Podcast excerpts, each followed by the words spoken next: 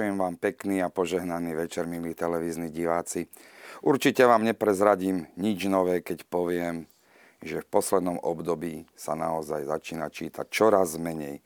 Prirodzene mám na mysli krásnu literatúru, to znamená romány, novely, poviedky, eseje, no a samozrejme kráľovnú literatúry, poéziu. Tá sa varí číta najmenej.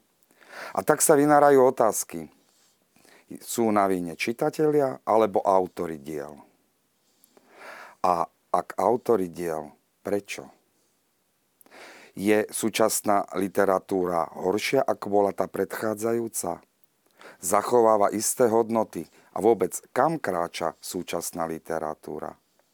A v tomto kontexte, aké miesto má slovenská literatúra? Je svetová, alebo ako sa hovorí, provinčná? Otázok je vyše hlavy a my sa pokúsime dnes večer tu u nás v našej Luxackej Samárii pri našej studničke hľadať odpovede na tieto otázky. Vítam vás pri sledovaní diskusnej relácie v Samárii pri studni.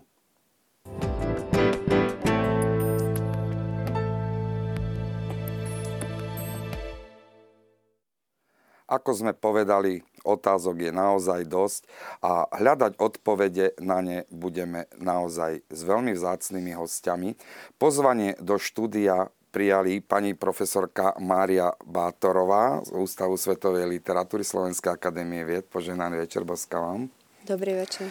Pani docentka Renata Bojničanová z Pedagogickej fakulty Univerzity Komenského v Bratislave. Požehnaný večer, boska vám. Dobrý večer. A pán doktor Milan Richter, básnik, dramatik, prekladateľ. Pekný večer, vítam vás. Dobrý večer. Tak poveda- samozrejme, nesmieme na vás zabudnúť, milí televízni diváci. Vy ste tiež nas- našimi hostiami pokojne nám môžete posielať na telefónne číslo alebo na mailovú adresu, teraz ich vidíte, svoje otázky, postrehy, glosy. Radi vám naši hostia na ne odpovedia. Povedali sme, že číta sa čoraz menej, tak kde je chyba? Na strane čitateľov alebo na strane tvorcov diel? Aká, aký je vlastne teraz v súčasnom svete vzťah k literatúre? Povedzme nielen v svete, aj na Slovensku. Dívate sa na mňa. Pozerám sa na vás, pani profesorka. No, eh, keď mám teda začať, musím v prvom rade poďakovať tejto televízii, že sa zaoberá takýmito témami, pretože prednedávnom sme tu mali mm, transcendentálnu, kristocentrickú, tzv. Eh, katolickú modernu ako tému. A dnes e, máme tiež veľmi zaujímavú tému Slovenská literatúra a svet. E, takže e, o toto sa nestarajú verejné televízie často.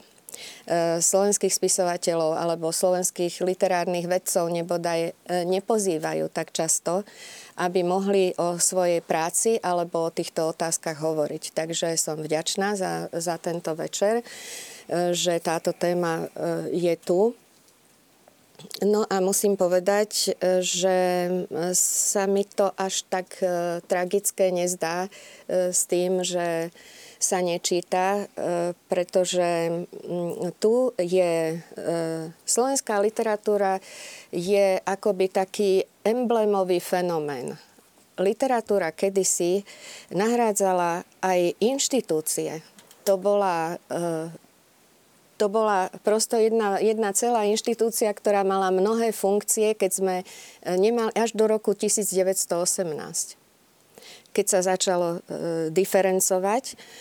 No a e, čiže toto tu žije, táto tradícia tu je a dnes mladí ľudia, možno sa nám zdá e, z času na čas, že, že sa nečíta, alebo že kniha zanikla medzi inými médiami, lebo iných médií e, veľmi príťažlivých je veľa. No, ale chodia mladí ľudia von a vidia v metrách sedia ľudia, čítajú knihy. Vo veľkých mestách, na tých dlhých štrekách, oni stále nejakú knihu majú v ruke, prichádzajú naspäť a už aj tu na to vidno, že si ľudia so sebou zoberú knižku a zaoberajú sa niečím. Ide len o to, čo čítajú. A toto je dôležité, pretože, a tu sme pri, aby som to skrátila, pri rodičoch, ktorí prví e, dávajú a určujú hodnoty pre svoje deti A potom sú to učitelia. Keď učitelia opomenú e, toto byť e, akýmsi takým vodítkom, to je učiteľ, preto je to povolanie, že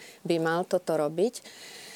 Čiže ide o to, aké estetické kvality a hodnoty, aj etické. Literatúra nemôže byť mimo etických hodnot. A to nehovorím preto, že sedím práve u vás, ale preto, že si to naozaj myslím, e, to patrí do, do e, literárnych hodnôt, patrí etická hodnota. Také kondicio sine qua non, podmienka nevyhnutná.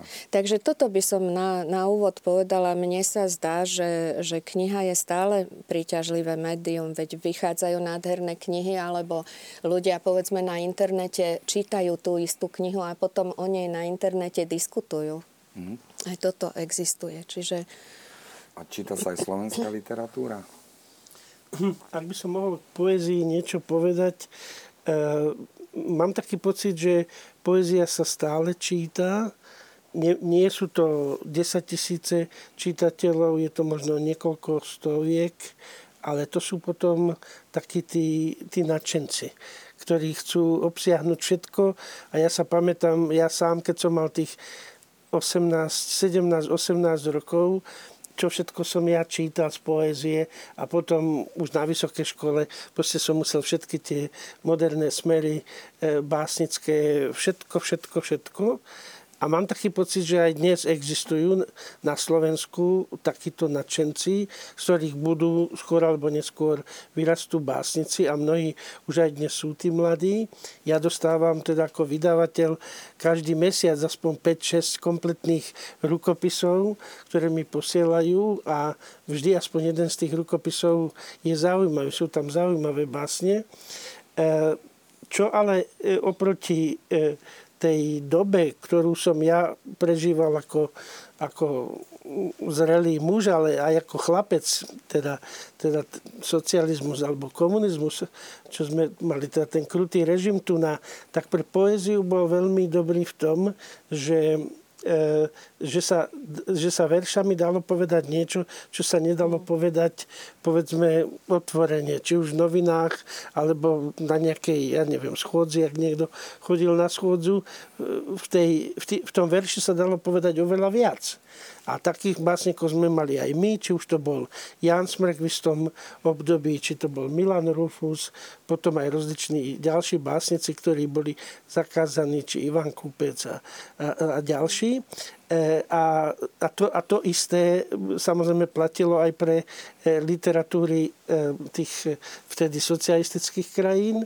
A my sme sa navzájom čítali, my sme sa navzájom prekladali. A vtedy dokonca bolo, bolo také obdobie, to, ako dnes pamätám, keď som pre, prekladal alebo preložil Artura Lundqvista, veľkého švedského básnika, ktorý bol aj surrealista a bol taký, taký veľmi e, sociálne orientovaný človek, ale vedel byť aj veľmi prísny. E, a, a bol aj, aj, aj ako, dá sa povedať, že e, socialisticky orientovaný človek tak cez neho sa som dostal do slovenskej poézie, teda cez ten preklad, mnohé veci, ktoré v tej pôvodnej tvorbe nemohli výjsť. Vždy to cenzúra, alebo tí redaktori, ktorí vtedy e, sa hrali na cenzorov, alebo museli sa hrať na cenzorov, škrtli, ale v tom preklade to povedzme nechali. Dnes je situácia taká, že môže každý publikovať čokoľvek. Vidíme to, sa rozmohla, rozmohol vulgarizmus, e, slova, ktoré by som zo ženských úst ja nikdy nechcel počuť, tak ja ich zrazu vidím aj v niektorých tých rukopisoch, ktoré dostávam. To vyzerá tak, ako že je to móda teraz medzi autorkami, či poetkami alebo prozaičkami, že teda také sme emancipované, že môžeme povedať a napísať čokoľvek.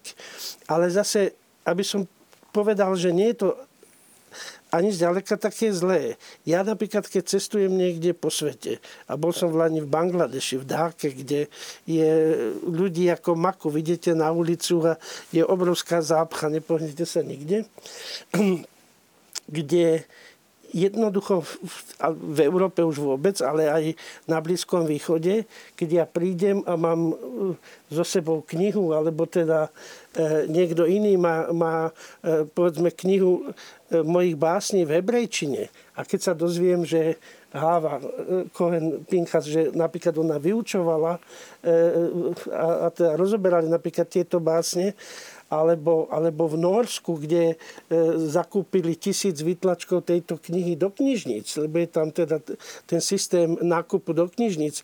A kdekoľvek ja prídem a čítam, tak príde pani knihovnička tú knihu má so sebou. Takže, takže vtedy si hovorím, že naozaj s tou poéziou to nie je vo svete zlé, len človek si musí nažiť toľko, aby mohol mohol do toho sveta ísť, aby tam neprepadol, aby sa, nie on prepadol od hamby, lebo takí ľudia sa nevedia prepadnúť od hamby, ale možno tí okolo nich. A žiaľ, toto my zažívame, teda myslím teraz ako slovenská poézia, že, že do sveta sú po, posielaní veľmi často autory veľmi nízkej kvality. A nech sa páči, pani docentka, ste chceli asi doplniť? Ak by som mohla doplniť túto diskusiu, tak by som zareagovala aj na pani profesorku Bátorovú, aj na pána e, doktora Richtera. E, taký stav, tak ako znela otázka na začiatku, stav, ak, v akom sa nachádza dnešná spoločnosť e, v ich e, zvykoch, v čítaní alebo v nečítaní, v prístupe k literatúre alebo v neprístupe, ja by som e, súhlasila s oboma názormi. Pán e, doktor Richter e, bol optimistický, povedal, že číta sa, že sa poézia číta. Pani profesorka Batorová e, bola takisto optimistická, ale umiernenejšie. Ja mám to šťastie, že vďaka mojej pedagogickej praxi som v, v kontakte s mladou generáciou a môžem povedať, že tento zvyk čítania sa skutočne nachádza v e, nie najoptimistickejšom e, stave. Číta sa, ale problém je presne ten, ktorý ste pomenovali, čo sa číta a čo sa píše. Číta sa, ako, ako, by, e, ako by mladá generácia nevedela presne, čo má čítať. Čiže nie je problém v tom množstvo prečítaného a čítanie. Napríklad dnes máme veľké možnosti čítania nielen kníh v papierovej podobe, ale aj kníh v internetovej podobe. Všetko sa dá stiahnuť z internetu. V podstate všetko, čo potrebujem, si môžem stiahnuť z internetu. Už ako e-knihy. E-knihy. Všetko je dostupné. Dnes je obrovská dostupnosť literatúry. Ale táto obrovská dostupnosť, e, nie som si celkom istá, či sa tlmočí práve v tom, že je obrovská sčítanosť tá prevaha informácií a to množstvo a tá ľahkosť dostupnosti podľa mňa mladého človeka, ktorý nie je vyformovaný a ktorý nemá ten zvyk, a pani profesorka Batorová to pomenovala veľmi presne, je to rodina a je to školstvo. A potom sú to iné inštitúcie, napríklad mass media. To je výchova k čitateľským zvykom. Či toto funguje ideálne, o tom nie som celkom presvedčená. A tá veľká dostupnosť a tá veľká propagácia aj v zahraničí, či má práve v ten, odra, e, ten odraz v tom, že sa číta literatúra, ktorá je potrebná, aby každý kultúrny človek poznal, e, tam to moje presvedčenie je, zachádza do skepse. Čiže nie je, nie je otázka to, či, sa, či je dostupné mnoho, či sa číta mnoho, či sa píše mnoho ale či sa prezentuje nejaká kvalita, či sa prezentuje nejaká kultúra. Čiže no. ja by som tú otázku postavila Máte v podstate takto. všetci traja skúsenosti s dnešnou mladou generáciou, aj ako pedagógovia, aj povedzme ako literáti, prekladatelia. Mm, po čom baží dnešné srdce čitateľské mladého človeka? Po slovenskej literatúre, po prekladoch a aký žáner, aké typy? Dá sa to nejak povedať? My sme sa tu začali rozprávať o poézii, ako o tom vrcholnom kráľovskom žánri. Ja mám skúsenosti také e, s mojimi študentmi, že e, ak ich prvotná reakcia je taká, že poézia je ťažká na pochopenie a majú obavy sa k nej priblížiť, tak po jednom semestri e, majú už tú skúsenosť, že nie je až taká nezrozumiteľná a že je to predsa len tá vrcholná abstrakcia, kde je povedané všetko málo slovami a krásnymi slovami a že to nie je až také zložité na to, aby to človek pochopil. Moja skúsenosť je takáto. E, a potom e, iné žánre, no určite sa čítajú, ale takisto neviem to celkom posúdiť. Niekedy odrádza aj dĺžka literárneho diela, zložitosť literárneho diela. Mám také skúsenosti, že čím je pochopenie jednoduchšie, tak tým je to prístupnejšie pre mladú generáciu. Možno preto tí klasici tak nefičia, ako sa hovorí. Nefičia, nie. to je určite tie isté. Dostojevský predsa len Trevars, uh-huh. alebo fr- francúzski klasici.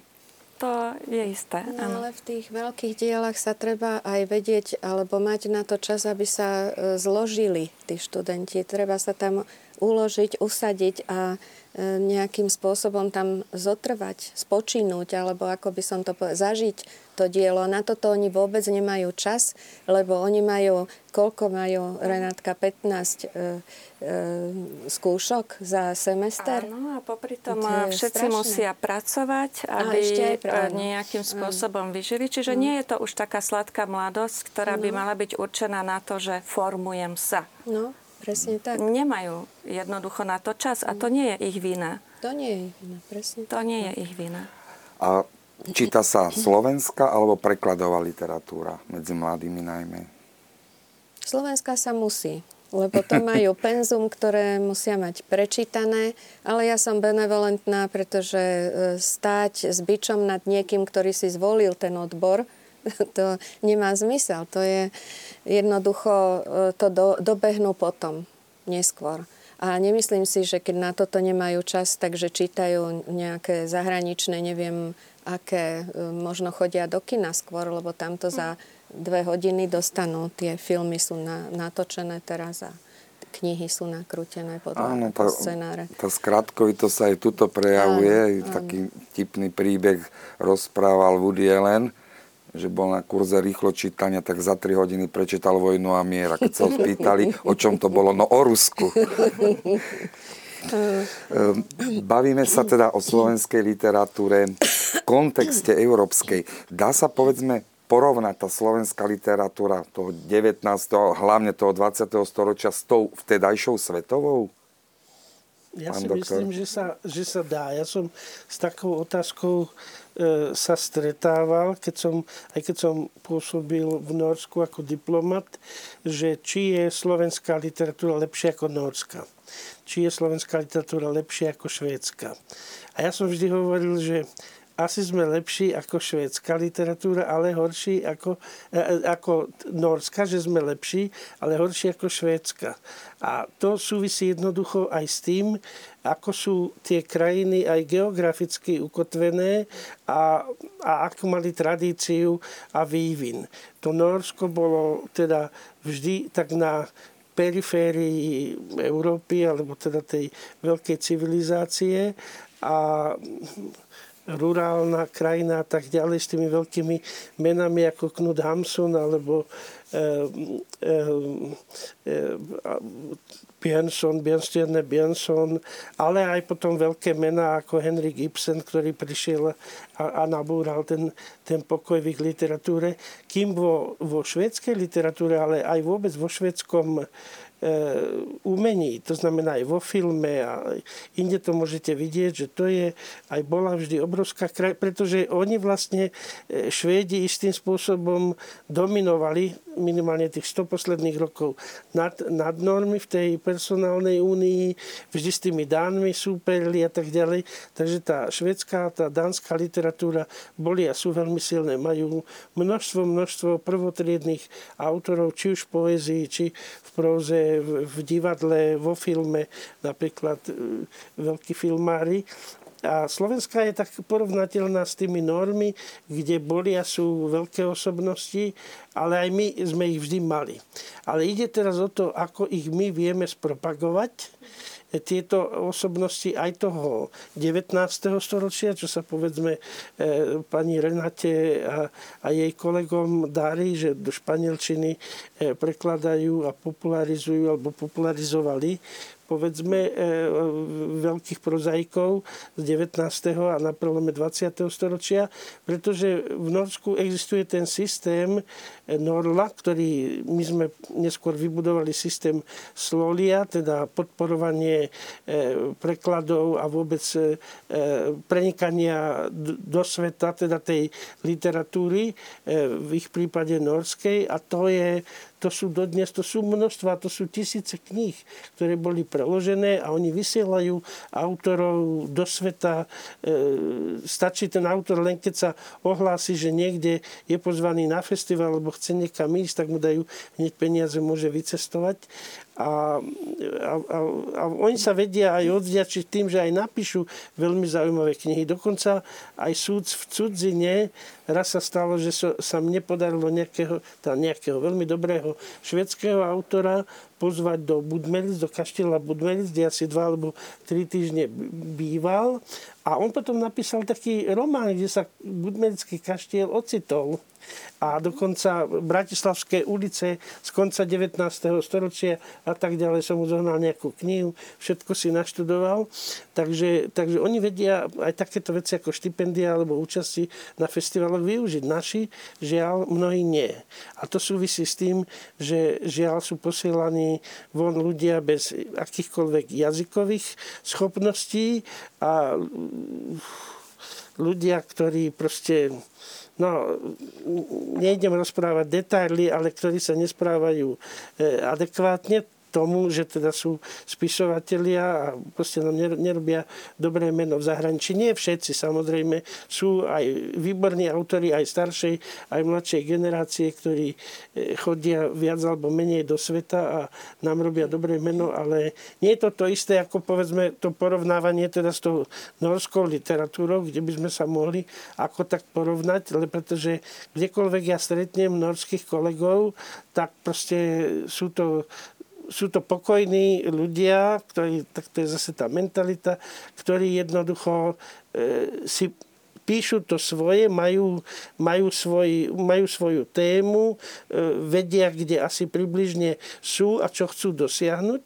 Kým u nás mnohí autori, tak povediať, skáču od témy k téme, čo je teraz akože aktuálnejšie, ideme potom e, a tak ďalej. Veľa je u nás tých teda autoriek, e, ktoré píšu romány, ja teraz som ešte žiadny román nenapísal, som ich preložil asi 35, tak ja viem, čo, asi čo to obnáša naozaj poriadny román a oni, oni píšu tie romány medzi tým, ako, ako, e, ako proste im deti rastú a ako varia obed a večeru a všetko. A je to určite to veľmi ťažké a zložité a neviem, či ten výsledok je vždy taký, ako, e, pretože ja tie knihy žiaľ nečítam z časových dôvodov, ale jednoducho, aby som sa vrátil k tomu, myslím si, že, že slovenská literatúra mala aj v tej druhej polovici 19.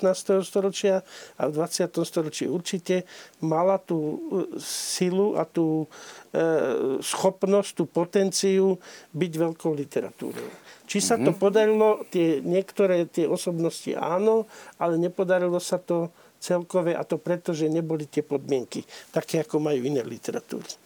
A v čom tie podmienky? Mohla by som nadviazať na Určite. toto, lebo, e, lebo teraz som si uvedomila, že vlastne ako tu sedíme, všetci sme strávili roky v zahraničí.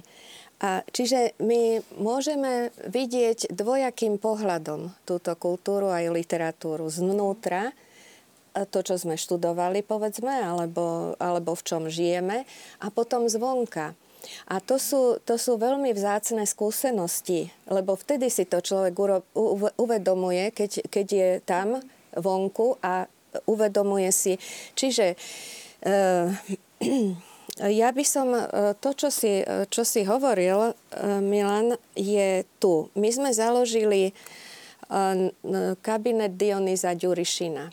To je komparatistické vedecké pracovisko, Možno by bolo dobre vysvetliť, áno. čo znamená komparatistická. Kompa- kompar- no, to je, to je to, že keď človek um, sa nachádza v inom prostredí, okamžite, to je prirodzená reakcia, začne porovnávať, čo mu sedí, čo mu nesedí a porovnáva. Porovnávanie je, je základná vlastne životná, ži, prístup aj k životu, ale toto je celá teória, je to súčasť literárnej vedy komparatistika alebo porovnávacia literárna veda. Dionys Ďurišin bol slovenský teoretik, e, ktorý e, aj dodnes e, funguje na vysokých školách v Nemecku. Ním sa začína to porovnávacia literatúra, štúdium porovnávacej literatúry jeho typológiou. Čiže je to Slovák, ktorý je vo svete v teoretických kruhoch známy.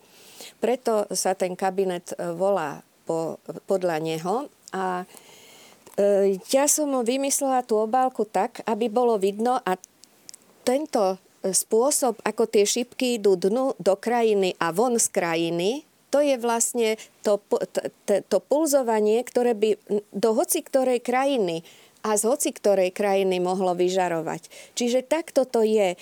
Tie hranice urobili ľudia, ale duch ide ponad hranice nikdy nekončí na, na českých alebo maďarských, polských hraniciach. No a toto sú tri zborníky, štyr, štvrtý e, prichádza teraz o románe, ktoré sú z tých komparatistických konferencií, na, kde spolupracujeme spoločne s pani docentkou Bojničanovou. E, teraz e, ide o to, e, či to tu niekto vie. lebo, mm. lebo to tu nikto nevie. No, to je ten problém. No, že to hovor teraz ty, nevie. lebo to ne, nevie sa o tomto. A nie je možné založiť e, komparatistiku ako odbor. Je to veľmi ťažké, pretože nerozumejú tomu, e, že ani vrchnosť teda tomu nerozumie, zodpovedná vrchnosť, e, že, je to, e, že je to most ostatným literatúram. Že je Ku to, kultúram všeobecne. Že je to typ diplomácie vo svete. Presne tak. To nerozumejú. No ale ako toto vysvetlíš, keď e, to, to sa jednoducho, neviem, kedy, kedy si to kto uvedomí, ale fakt je jeden, mm-hmm. že, že odbor nie je založený kým všade vo svete to na vysokých školách funguje. A toto bol dobrý nábeh. Takže No presne tak, pretože to nie je porovnávanie pre porovnávanie. Vôbec nie. To je presne hľadanie tej otázky, odpovede na tú otázku, či slovenská literatúra je rovná iným literatúram a či je svetová. Tam to môžeme nájsť, keď porovnávame slovenskú literatúru s inými literatúrami. A tam môžeme ukázať presne to, e, čo treba povedať, že nemáme sa za čo hambiť že mm. máme byť na čo hrdí, že v slovenskej literatúre... Aj v súčasnej? Nechýba nič. Ako je to v súčasnej literatúre, ja by som nechala radšej mojich spoludiskutujúcich kolegov o tom som, hovoriť. Ak, no, ešte dokončiť. Ale nejde... E, súčasná literatúra samozrejme je literatúra, ktorá má odrážať súčasný svet a ktorá sa má orientovať na človeka dneška a ktorá má odrážať problémy súčasného človeka, súčasnej spoločnosti, slovenskej, svetovej. To je jedno. Či je dnes na Slovensku taký autor, ktorý prehovára do srdca e, o problémoch súčasného človeka, to neviem presne. Pretože každý, možno každý jedinec tie problémy vidí niekde inde. Ale nemožno stavať a takisto propagovať slovenskú literatúru od strechy domu. Mm-hmm. Treba poznať aj našu históriu, našu literárnu históriu. Treba poznať to, čo bolo v slovenskej literatúre v 19. storočí, v 20. storočí. A nemožno ísť na trh s tým, že my máme dnešnú literatúru. My máme aj literatúru, ktorá má hlboké tradície. A o tom je tiež komparatistika. No, ja som chcela len eh, podporiť to, o, to, o čom hovoríme, e, touto monografiou. E, to je monografia, ktorá vyšla v roku 2000, ale za ňou je, e, sa nesie ten výskum od 90. rokov, kde romány Hronského som analyzovala po jednom najskôr, aj sú publikované. Čiže výsledky toho som zobrala a konektovala som tohto nášho spisovateľa, ktorý bol považovaný za rurálneho, bol považovaný z ideologických dôvodov za nemožného, nebol ani v osnovách a jednoducho... E, Hronského som konektovala s nositeľmi Nobelových cien, Nobelovej ceny teda, a síce s Faulknerom, cez motívy. Lebo to je jeden zo spôsobov e, komparatívneho výskumu je, môžeš e, porovnávať geneticky alebo cez, e, cez motívy. Typologicky teda. Typologicky, kde sa tí autory nemusia poznať. Geneticky je, keď sa poznajú, alebo sa povedzme, tu Pavol Strauss prizná, že čítal Werfla a že ten Werfel je súčasťou jeho tvorby, že sa stále o ňoho opiera. Takže to je genetická nadväznosť, ale u Hronského nenájdeme takúto zmienku, čiže je to len typologické, ale e, konektovala som ho cez e, motívy, ktoré sú motívmi moderny ako smeru. A to je motív outsidera uh, u Faulknera. Zobrala som na to, keď som germanistka, tak u, povedzme, u Tomasa Mana som zobrala doktora Fausta, toho som mohla čítať v pôvodine, ale u Faulknera nečítam tak v pôvodine. Čiže zobrala som Augustové svetlo, ktoré, ktoré preložil Jan Vilikovský a ktoré tu máme preložené a z toho som si urobila analýzu, teda motív outsidera, ktorý je pre pre, typicky pre medzivojnovú slovenskú literatúru. Máme množstvo postávajú u Mila Urbana alebo u iných autorov. E, potom e, som zobrala Knuta Hamsuna e, Požehnanie zeme, to je preložené, vzťah k zemi. Tam máme Hrančoka vo svete na trasovisku. Potom som zobrala doktora Fausta a toto, túto schopnosť ovládať cez, cez zvuk teda cez hudbu, ten e, Adrian Leverkün u, u, u Fausta a, a Búr hlasom ovládal masy. A e, potom som zobrala českú literatúru a Kestnera na detskú tvorbu Hronského, čiže vidno, aký je ten Hronský mnohorozmerný. E, zobrala som Gombroviča a Gombroviča preto, že e, Gombrovič je už avantgarda. A Gombrovič je e, to Ferdidurke, alebo takéto diela, to, to je preložené v češtine, to som robila cez češtinu. A tam je podvedomá línia, pretože o podvedomí sa tu nesmelo hovoriť za socializmu. A e, podvedomie je niečo veľmi, veľmi silné. Táto psychoanalýza tak silno intervenovala. Ten Freud bol tu prítomný nielen u Vámoša a Hrušovského, u iných, ale e, aj všeobecne a u Hronského tak exemplárne, že keď Jan Števček mohol za socializmu určiť dve línie, jednu zjavnú dejovú líniu a potom vnútornú, keď e, niekde mal, povedzme, e, starý chlebko, mal život ešte aj v desiatej dedine od tej svojej dediny s nejakou inou ženou, povedzme, tak to bol pre Števčeka iný, iná dejová línia, teda tieto dve určil. Ale tá dejová línia, ktorá ide podprahovo, ktorá ide v podvedomí postav, tá najsilnejšie ovplyvňuje Hronského postavy a tá je veľmi silná, čiže je tretia mm-hmm. podvedomá dejová línia, tá psychoanalýza intervenovala veľmi silno. E, tá monografia potom vyšla v roku 2004 v Peter Lang ja som bola zúfala, lebo na jednom pobyte som videla, že z našej e, akademickej e, produkcie nič tam na tom pulte nie je. Tak som si vyhľadala to vydavateľstvo a o dva roky, lebo tu som to e, e, predsedovi, e, teda podpredsedovi akadémie a predsedovi tretieho oddelenia Kováčovi vysvetlovala asi, asi dva roky a potom profesorka Sedová mi pomohla s tým, dovysvetlovala mu to a sme podpísali zmluvu na jednu edíciu v akadémii, kde môžeme tieto naše knihy cez tú edíciu vydávať. No a Hronský vyšiel a e, hľadala som vydavateľstvo, e, ktoré ide do celého sveta, ktoré má distribúciu, mm-hmm. aby to išlo. Padli tu dve mená, Knud Hamsun, Ciger Hronský. Ehm, keď vy ste, pán doktor, povedali prvý raz Knuta Hamsuna, hneď mne automaticky našiel, prišiel na um slovenský ekvivalent a práve Jozef Ciger Hronský. Ehm, Knut Hamsun dostal Nobelovú cenu, celý svet ho pozná.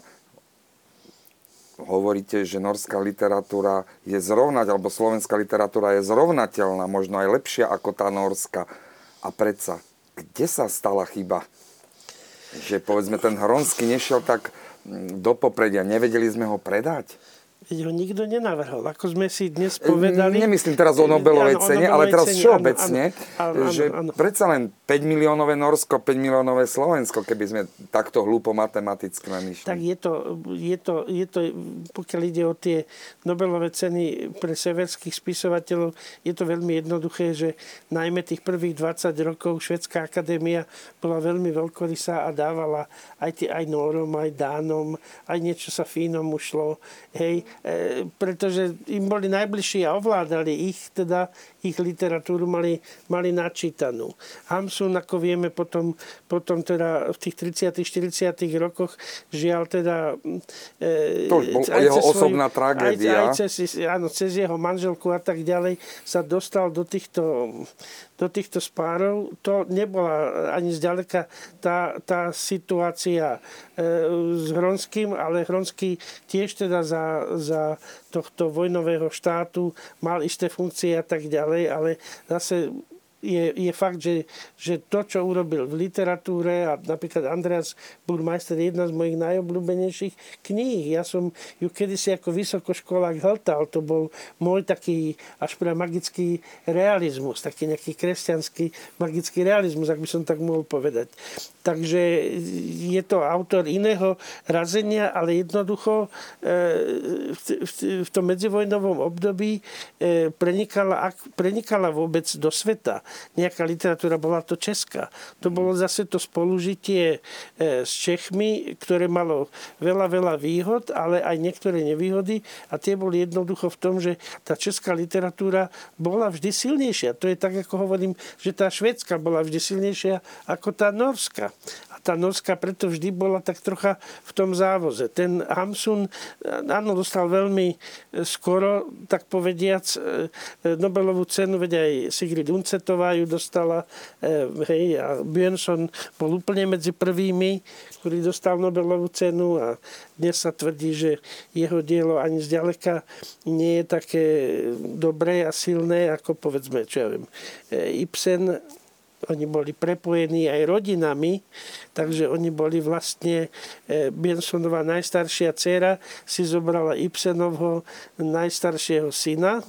A ja som mal to šťastie, že som ich pravnukov, pravnuk, spoločného pravnuka, poznal, ktorý bol diplomat a ktorý mával prednášky vždy o tom, že aké to je mať dvoch takých velikánov ako, ako teda e, pra, pra, ako, ako svojich predkov. A, e, takže tam je proste tá tradícia e, na tom severe e, a tí, tí, týchto velikánov si vážia. E, niekedy samozrejme, ako v prípade toho Bensona, že niečo sa im nepáči, ale zase niečo vyzdvihujú. Napríklad aj to, že sa zastával, zastával sa teda malých národov a tak ďalej. Konkrétne to je, Slovákov. Aj Slovákov a to je dnes veľmi in. Keď som ja bol v tom 93. 95. v, v Osle ako charge d'affaires, alebo povedzme ako veľvyslanec, tak sa to tak ešte nebralo. Bolo to také, aj to súviselo s tou našou vládou, ktorú sme mali, ale dnes napríklad kdekoľvek poviete Björnsson a Slovensko aj v tom Norsku, tak to veľmi vítajú a už chápu, že už o tom Slovensku sa vie, vie sa desaťnásobne viac ako pred tými 25 rokmi, takže to je, to je výhoda. A myslíte, že aj vďaka literatúre? Vďaka literatúre ešte, ešte určite nie, ešte určite nie, ale ja by som povedal, že vôbec vďaka, vďaka mudrým hlavám našich aj mladých ľudí, ktorí sú vo svete a ktorí... E, ja, ja verím, že že tá, tá generácia dnešných 30 a 40 že poposunie aj, aj to Slovensko v tom, v tom nejakom európskom ponímaní, že budú vedieť, kto, kto, to, kto a čo to je Slovensko. Ale ja som sa ešte chcel vrátiť k tomu, čo, čo pani Renata spomenula, že, že aké napríklad v próze, akých máme veľkých autorov, ktorí sa venujú súčasným témam. No žiaľ, musíme povedať, že skoro takých nemáme. Keď ide v súčasnej próze o súčasnú tému, povedzme tých posledných 20 rokov. Veľmi málo. Máme, máme Antona Hikiša, ktorý je veľký e, prozaik, pokiaľ ide o historické romány. E, máme Antona Baláža, ktorý sa venuje, povedzme, témam e, trocha, trocha dávnejším. Určite ešte, ty mi povieš, že určite nájdeme, objavíme. Rudka Dobiaša. E, áno, ale napríklad, ja som chcel spomenúť napríklad takého autora, ako je Ivan Čičmanec, o ktorom sa tu istý čas skoro nevedelo, akurát to, že píše, píše nejaké literárne kritiky a nejaké články do, do novín, do časopisov. A to je autor, ktorý žije v Norsku od 69. roku ktorý je úžasne kultivovaný človek. Vydal na Slovensku už asi 5 alebo 6 kníh a jedna z tých posledných alebo najnovších sa volá taká novela Bratislavský satír a to je práve o, to je práve o takom intelektuálovi, ktorý má také neonacistické sklony, ktorého by sme vedeli hneď prifariť k istej strane a k istému teda takému hnutiu okamžite by sme ho vedeli, že to je ten mačo, ktorý k ním patrí. Takže napríklad tento Ivan Čičmanec má takú, má takú tému a určite nájdeme aj ďalších. Ja som si to ako ne, nenaštudoval v tejto chvíli, ale by som povedal, že to by, to, tomu by sa mali naši prozajci viac venovať súčasnej téme, ktorá je veľmi zložitá a kde môže byť, samozrejme, kde by sa môže odrážať celé 20. storočie. Veď to celé 20. storočie my žijeme aj v tomto 21. storočí cez našich starých rodičov, v mojom prípade, ktorí neprežili, neprežili holokaust, ale povedzme stará mama, od, teda po mojom otco, otcová mama prežila a si ju pamätám a viem, čo a tak ďalej. Takže my toto 20. storočie prežívame aj v 21. storočí a treba to stvárniť aj cez postavy ktoré sú súčasné a ktoré môžu reflektovať to celé 20. storočie.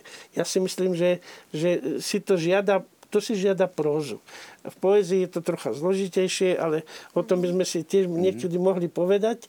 A, a už len teda, nechcem povedať, že na záver, ale že, ale že čo, čo napríklad bolo kedysi zaujímavé a, a v čom sa, povedzme aspoň jeden autor, ktorý ani autor nechcel byť, ktorý sa preslávil a to bol Alfred Wetzler, ktorý, ako vieme, spolu s Rudolfom Vrbom e, utiekol, utiekli teda obidvaja zo Svienčimu Brezinky a, a, a napísali aj tú slávnu správu Wetzlera Vrbu, ktorú ja som mal čest preložiť z Nemčiny do Slovenčiny, lebo nemecký, tá slovenský originál sa nezachoval.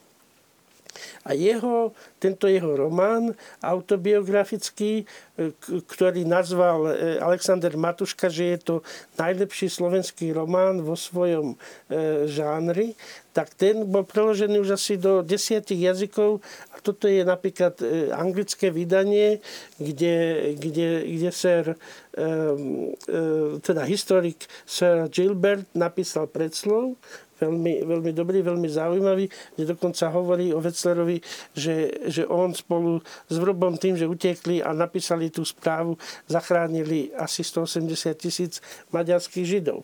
A to len chcem povedať, že, že toto je je taká drobná vec, ale my nemáme, keď si to po, tak pozrieme okrem, okrem e, Wetzlera, ktorý to prežil všetko a po, možno ešte Mňačka, hej, e, smrť sa volá Engelchen a možno troška Jašíka.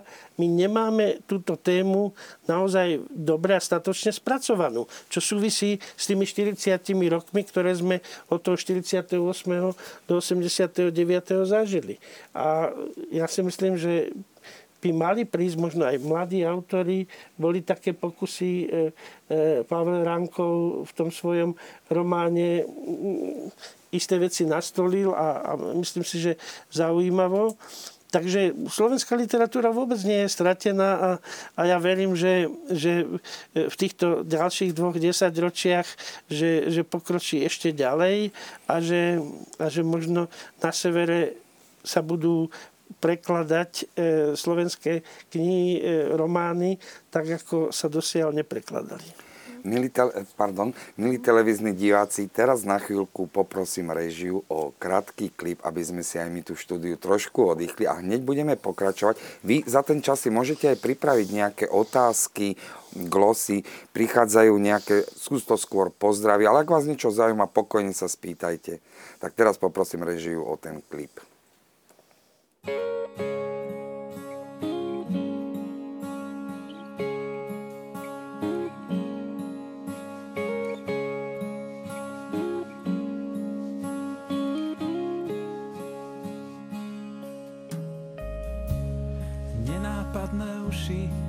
Hrnčeky a šálky nenápadne tuším a čakám bez prestávky.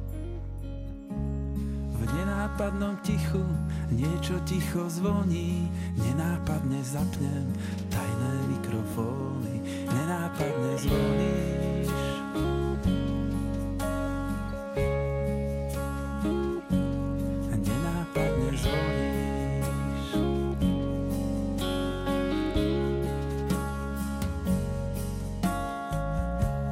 nenápadné uši, hrnčeky a šálky, nenápadne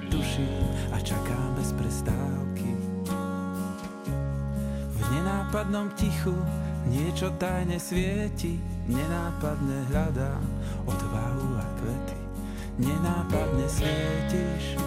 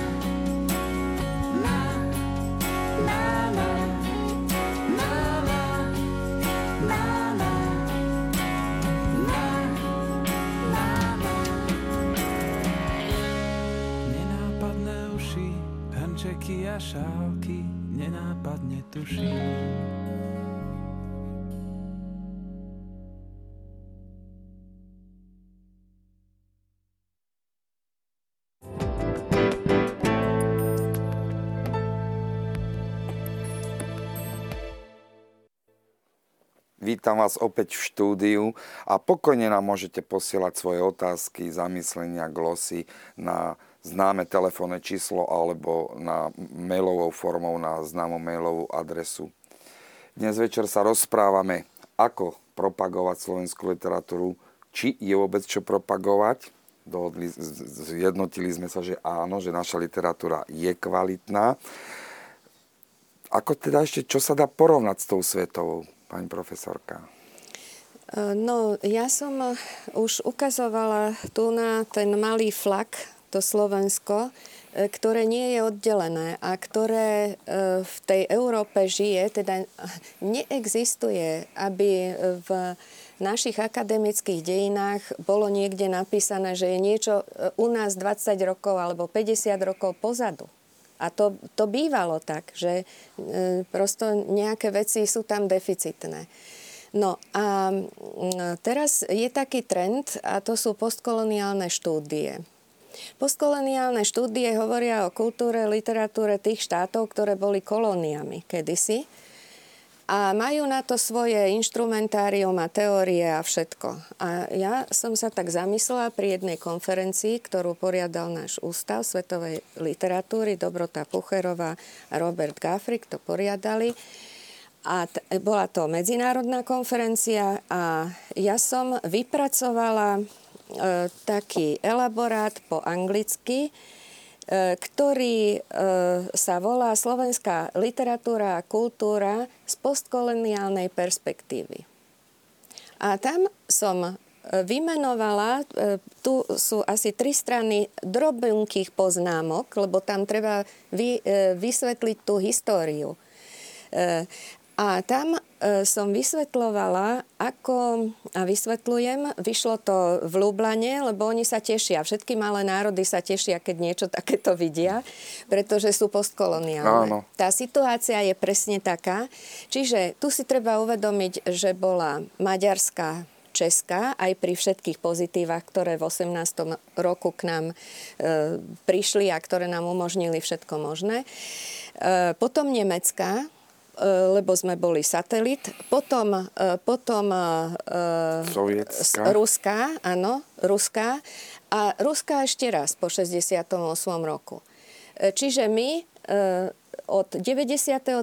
roku môžeme tu slobodne bádať a slobodne písať, lebo to vnútorné oko cenzúry a vnútorná cenzúra fungovalo a to sa dá, to sa dá vidieť. Povedzme, ja nájdem e, obec Božiu e, v archíve napísanú Tatarku s veľkým B, ale ona vyšla obec Božia, obec človečia. A takýchto príkladov máme spustu, ako to, ako to fungovalo za socializmu. Takže toľko, toľko k tej otázke, prečo nemáme tie ceny a prečo nie je tá literatúra tak rovnocenne známa ako, ako iné literatúry. Ale okolo. našťastie nie všetci to tak nech, nechcú nechať. Vy napríklad, pani docentka, viem o vás, že prekladáte slovenskú literatúru. Nakoniec aj vy ste to tu spomenuli. Uh-huh. Propagácia slovenskej literatúry v španielskom jazyku. Uh-huh. Propagácia slovenskej literatúry vôbec v zahraničí, nie iba do španielského jazyka. A keď sme hovorili o tom, že slovenská literatúra, my na Slovensku vieme, že, že je rovnocenná, ale v zahraničí to možno nevedia práve preto, že nie je dostatočne známa v zahraničí. A to by sme si veľmi klamali, keď by sme hovorili, že to tak nie je. Jednoducho e, tá, to naše prezentovanie sa za hranicami našej vlasti e, nie je dostatočné a zlyháva. A mm, napríklad e, moje alebo s mojimi spolupracovníkmi e, e, prekladateľské aktivity sú viac menej aktivitami lásky k vlasti, ale nie sú aktivitami, ktoré by boli nejako veľmi podporené. Aj Alebo nejako veľmi propagované. Napríklad, čo to je preložené do španielského jazyka? Nevravím, že ja som jediný človek, ktorý prekladá zo slovenčiny do španielčiny. Je nás niekoľko. Ale mm, na druhej strane, pre koho to robíme? Robíme to pre Slovensko a robíme to preto, aby sa tieto knihy dostali tomu adresátovi, ktorému sú určené. Čiže nejakému čitateľovi, ktorý číta v španielskom jazyku ako, jedné, mm, ako jednom zo svetových jazykov. No ale toto už nemôže zabezpečovať e, prekladateľ, pretože prekladateľ je tvorca. Prekladateľ nie je propagátor v takom zmysle, že by sa sám seba prezentoval. No takže v podstate táto práca, ktorá je aj vykonaná, zostáva prakticky neznáma. Čiže akoby splnená, e, splnené dodanie dotácie, splnená práca, ale jednoducho či to má ten dopad na toho Taký... čitateľa zahraničného, že on sa dozvie, že slovenská literatúra existuje, aspoň v, te, v tom drobnom percente, ktoré je preložené, tak o tom nie som celkom presvedčená. Čiže nie je to iba vec e, prekladania, ale aj vec akejsi e, väčšej, väčšej podpory zo strany... Moderným jazykom chýba marketing nejaký? No, alebo propagácia? Určite. Takže jedna vec je prekladať a druhá vec je dať to poznať. A keď to tam už niekto spozná, máte spätnú väzbu, ako vnímajú, povedzme, v týchto hispánskych krajinách slovenskú literatúru, keď sa s ňou stretnú? Spätná väzba, tak e, práce, ktoré sme napríklad, e, určite spätná väzba je. E, nie je to masová spätná väzba v nejakom veľkom meritku, ale určite ten prekladateľ ktorýkoľvek myslí na nejakého konkrétneho čitateľa. Napríklad pri prvých prekladoch, ktoré som realizovala ja s mojim manželom, mysleli sme na čitateľa, e, ktorý bol definovaný ako španielský slovakista. Ale nebolo to, nebola to kniha, ktorá by bola, alebo neboli to knižné preklady, ktoré by boli e, iba pre tohto e, úzko špecializovaného čitateľa, ale boli prístupné aj širokému záujemcovi o Slovensku alebo o slovanskú literatúru. Iné knihy, ktoré vznikli, sa orientovali na E, napríklad e, kolega, docent Bohdan Ulašin, ktorý preložil do Pšinského e, rozprávky, tak určite sú adresované na čitateľa, v podstate, ktorý sa venuje folklóru, výskumu ľudovej slovesnosti, ale zároveň v širokému publiku, ktoré sa zaujíma o ľudovo kultúry, o rozprávky všeobecne, o rozprávky európskych národov. E, no a mm, je to, mm, všetky tieto aktivity prekladateľské majú teda toho užšieho čitateľa a toho širšieho čitateľa. A e, tie e, ohlasy nie sú veľmi, veľmi masové naozaj, ale od toho konkrétneho človeka, na ktorého myslíme, vždy nejaký ohlas je. Čiže ja si myslím, že aj to prekladanie má byť, e, má byť adresované takto dvojako. Ako aj tomu užšiemu čitateľovi, aj tomu širšiemu. A v, takomto, e, v, takom, takejto stratégii prezentácie slovenskej literatúry to má určitý význam. No a mm, dôležité je nestratiť, nestratiť toho čitateľa. Čo sa teda niekedy aj e, stáva. Poézia má takú predsa len také svoje postavenie v tej literatúre, také hoch postavenie. Um, dá sa porovnať, povedzme, vy ako básnik, aj prekladateľ, možno vy ste tak vedeli, slovenská poézia, povedzme, s tou svetovou alebo európskou?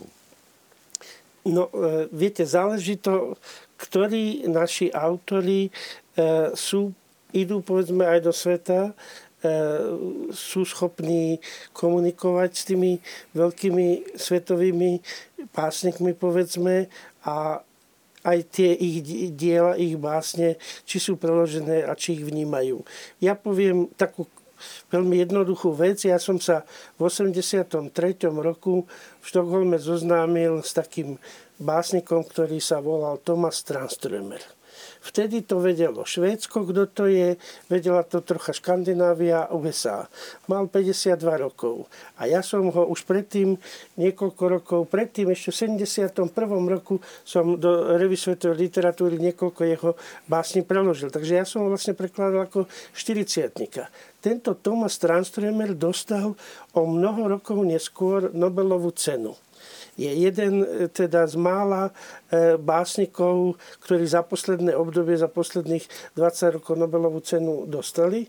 A ja som sa, dá sa povedať, s ním spriatelil E, potom mal mozgovú mŕtvicu, afáziu a tak ďalej, už nerozprával a napriek tomu sme sa stretávali. A trikrát teda prišiel aj na Slovensko, dva razy na moje pozvanie, raz na pozvanie našej e, kolegyne, ktorá žije vo Švédsku. S Milanom Rufusom sa spriatelil, to bola tiež teda vlastne aj moja iniciatíva, aj iniciatíva tejto našej kolegyne.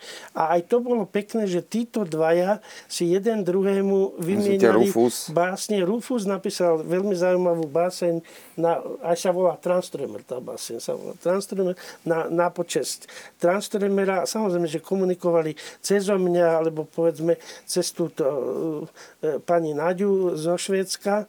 A tento Tomas, ktorým som sa, ja, ako hovorím, som sa stretával 30 dva rokov, aj možno dlhšie, až po jeho smrť pred dvoma rokmi.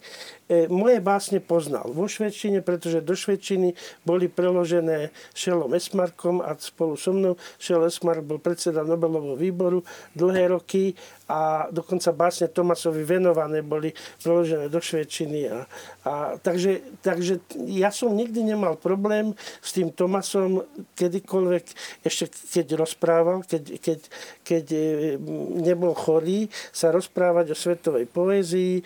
Čítal som spolu s Adonisom, to je básnik e, sírsko-libanovský, ktorý žije v Paríži, čakateľ na Nobelovú cenu hneď za Transtremerom, ktorý dostal Biensonovú cenu niekoľko rokov predtým, než som ju ja dostal.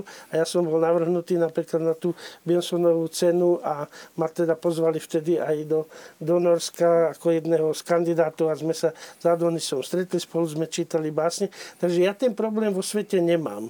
Ja keď kamkoľvek prídem, či je to malý alebo veľký festival, básne moje sú preložené do 34 alebo 35 jazykov. Tu je len taký výber v 7 jazykoch, napríklad moje básne. Takže mne stačí len toto zobrať a im povedať, tuto máte básne, môžete čítať.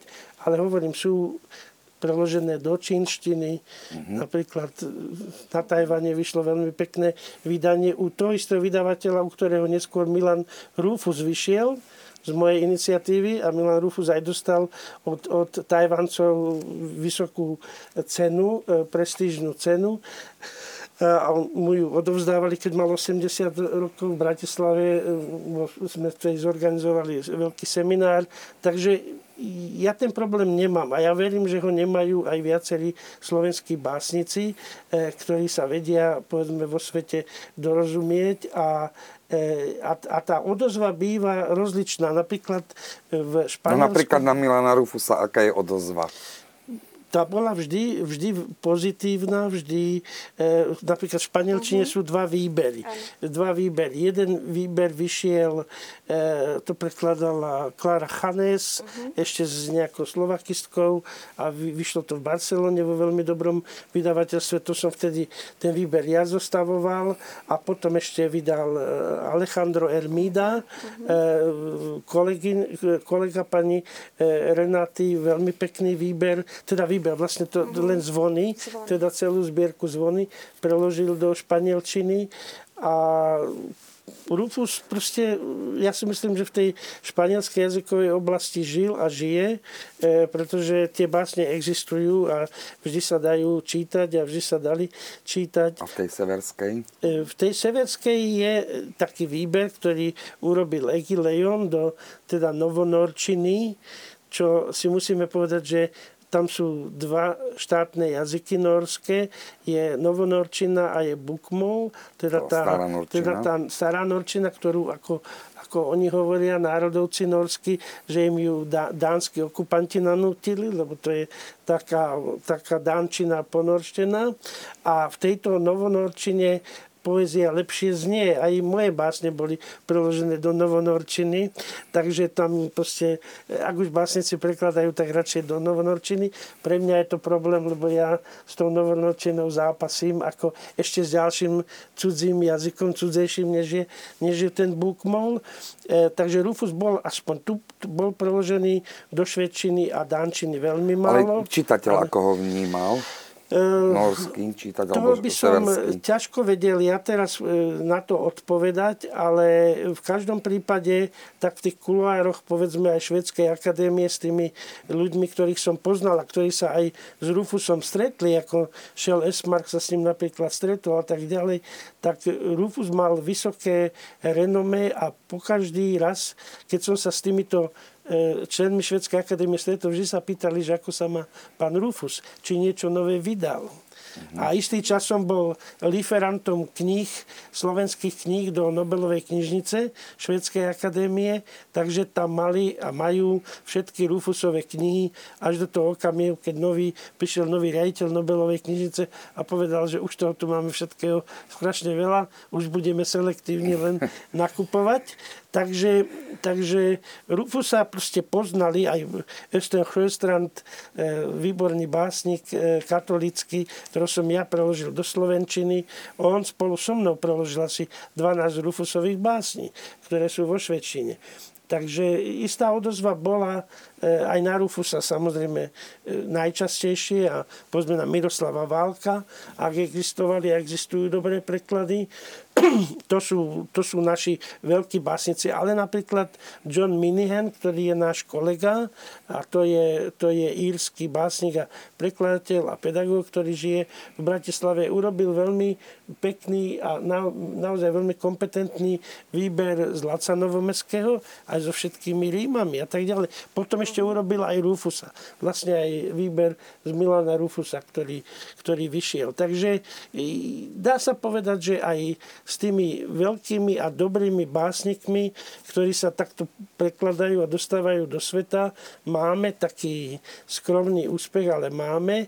A možno by sme mali väčší, keby žiaľ inštitúcia, ktorá má propagovať slovenskú literatúru ako literárne informačné centrum, keby sa viac starala e, napríklad o, o, o takýchto autorov, stal sa prípad, že, že zostavoval istý pán profesor antológiu slovenské, súčasnej slovenskej poezie do francúzštiny a nezaradil tam Rufusa.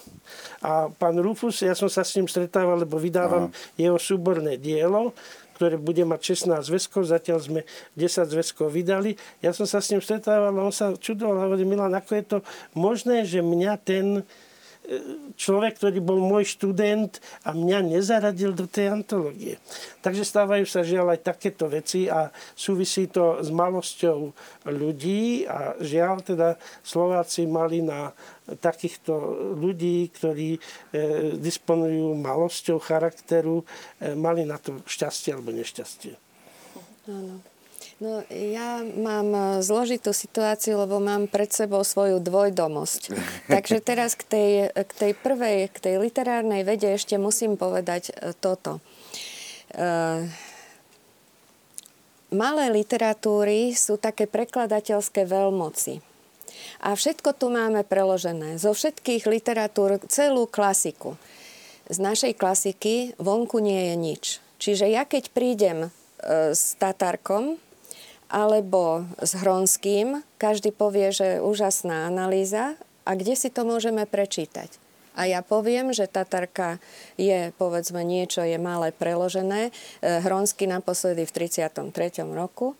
Čiže e, nie je tu edícia, ktorá by prezentovala, e, povedzme, to, to medzivojnové alebo ešte dozadu ďalej e, našu literatúru, aby boli tie hodnoty známe, aby tá literatúra bola odprezentovaná a známa. No a čo sa týka, keď, keď si spomínal tie romány zo súčasnosti, tak nerada to hovorím, ale mám jeden taký román, ktorý sa volá Stred a som ti ho nevenovala, ale venujem ti. A to je, to je s digresiami do, do minulého storočia a je to, je to e, román, ktorý sa teraz prekladá do Nemčiny a e, pôjde po nemecky vo Viedni, bude vydaný. A mám tu také zvláštne veci, ako je v Japončine dve e, poviedky z roku 1994. A to sú, e, je to veľmi dobrý časopis Gunzo, japonský. A sú tam zvony v kameni a kamelín dvor. A zvláštnym spôsobom títo Japonci chceli odo mňa román. A ja som román vtedy nemala. Potom je tu takáto, toto je, je arabské, a potom je ešte v hindu, v jazyku hindu, sansansar a dokonca teda t- portrét. Spolok slovenských spisovateľov vedel, už toto je z nejakého roku 2000, Pavol Hudík zostavoval a je to antológia antológia prózy slovenskej, veľmi dobre urobená. E, pani Trebatická prekladala a e, zvláštne sú, len tak narýchlo, antológie, ktorým sa venuje Tela Farkašová. Ona je na to, taký, taký výraz je to zlý, ale vysadená na antológie, lebo tie antológie ukazujú priamo vzťah medzi tými norskými, povedzme, autorkami, to som urobila ja, tieto ženy a fjordy, e, spoločne s Knutom Brynhildsfolom ten robil výber odtiaľ. A tu Etela Farkašová urobila rakúsku antológiu, ale tá je, tieto Štrömungen a prúdenia, alebo prúdenia e, je staršieho dáta, ale teraz má Polsku a Srbsku. Čiže ten kontext sa pomaly, ale isto buduje buduje a rozširuje sa to. Ide tá literatúra, ide von. Pani profesorka, vy ste na začiatku relácie spomenuli, že literatúra je jeden úžasný most, cez ktorý sa stretávame s inou kultúrou, ale cez ktorý, možno vulgárne poviem, vyvážame, propagujeme tú našu, necháme sa spoznávať cez literatúru. Tak možno čas sa kráti. Už vieme, v čom sú také tie problémy, tie otázky na začiatku, mnohé sme zodpovedali. Dá sa povedať, v čom je iná naša slovenská literatúra oproti tým iným veľkým literatúram, ako vy ste povedali? A v čom si my máme brať príklad z tých veľkých literatúr alebo z tých iných?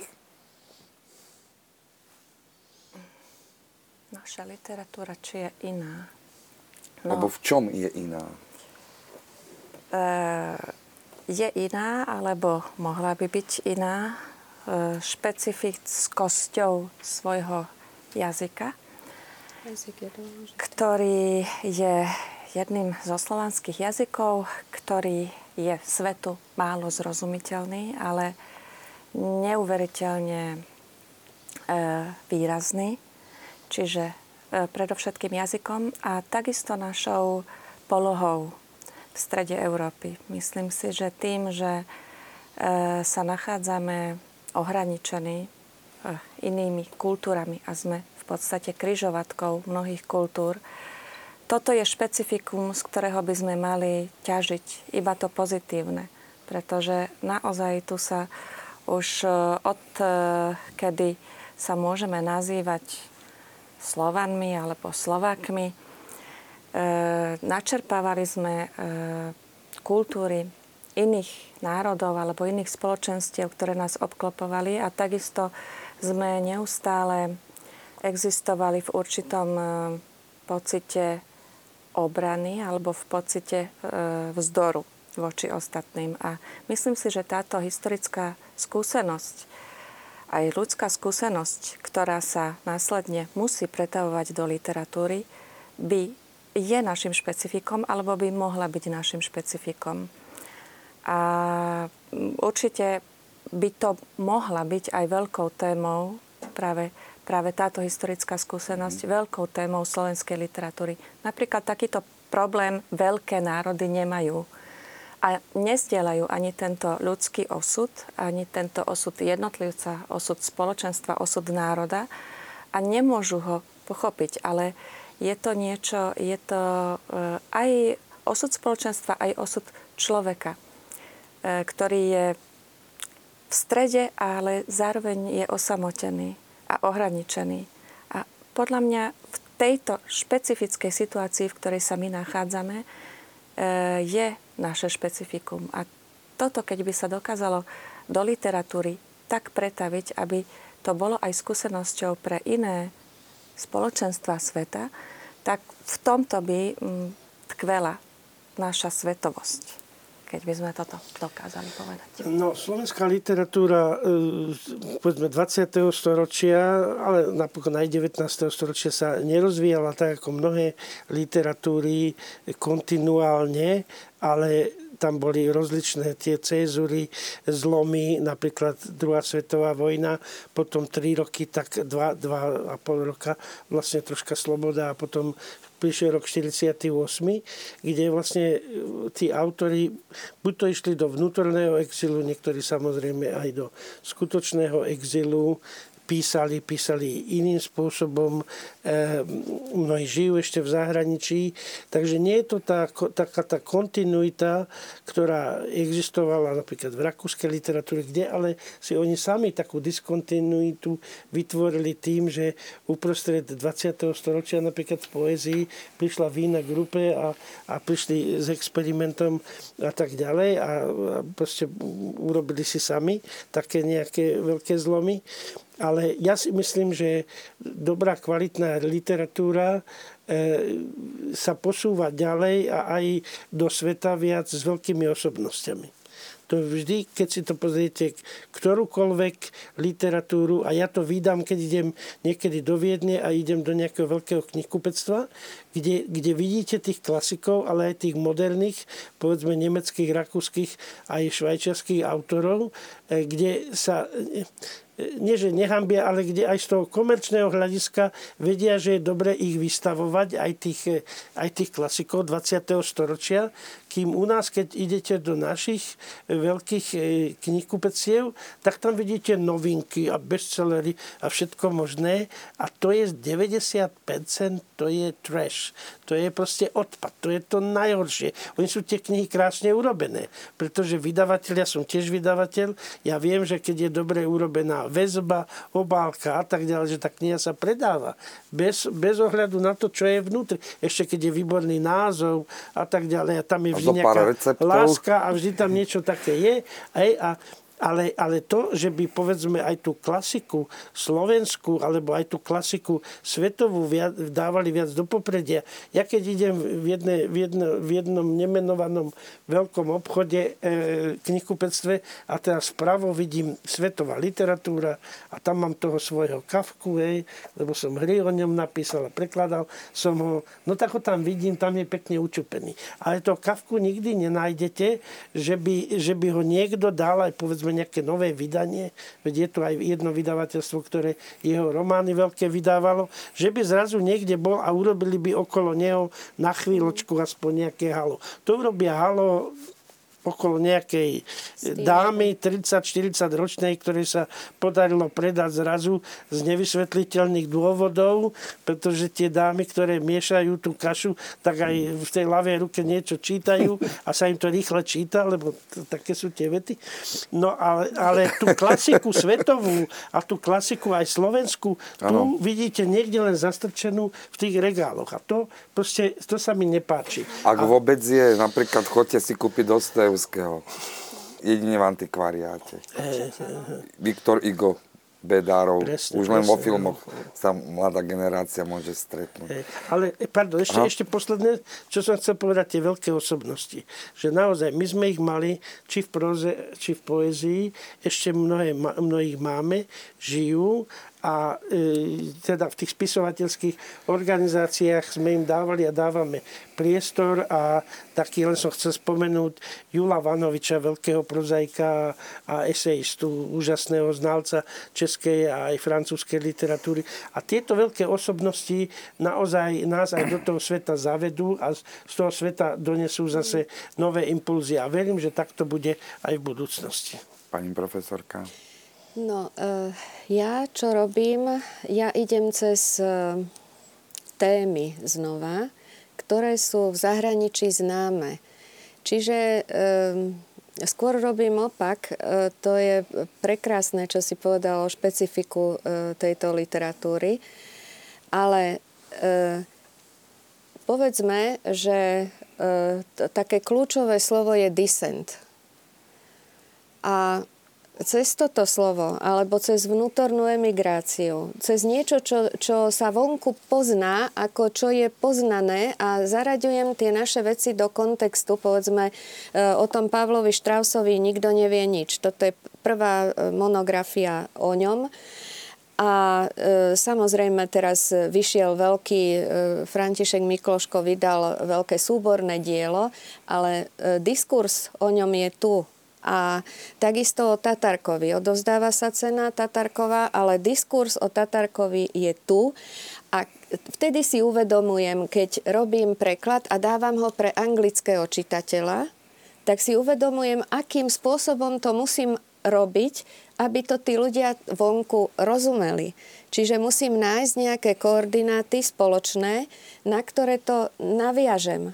Aj v úvode upozorním na tie veci, ktoré, sú, ktoré robia náš osud, ktoré ho včlenujú do, do toho osudu európskeho. Mhm. Alebo vše, všeludského. No, čas sa naplnil. Ja sa vám chcem veľmi, veľmi pekne poďakovať. Nakoniec nech sa poďakuje divák Vlado. Pri sledovaní filmu ste odkázaní pozerať sa na to, čo vám predostrie fantázia režiséra. Ale keď čítate knihu, vy ste tvorcom prostredia, vy si vizualizujete postavy, môžete použiť vlastnú fantáziu, aby ste si vytvorili svoj vlastný príbeh. Preto sú knihy pre mňa také jedinečné. Dnešní vzácni hostia, ďakujem vám. S pozdravom, Vlado. Myslím si, že naozaj nie k tomu, čo dodať veľmi pekné rozlúčenie. A vám, milí televízni diváci, možno na záver myšlienka ruského autora Černyševského. Krásna literatúra zachraňuje ľudí pred hrubosťou a vulgárnosťou. A určite aj tá slovenská. Pekný a požehnaný večer.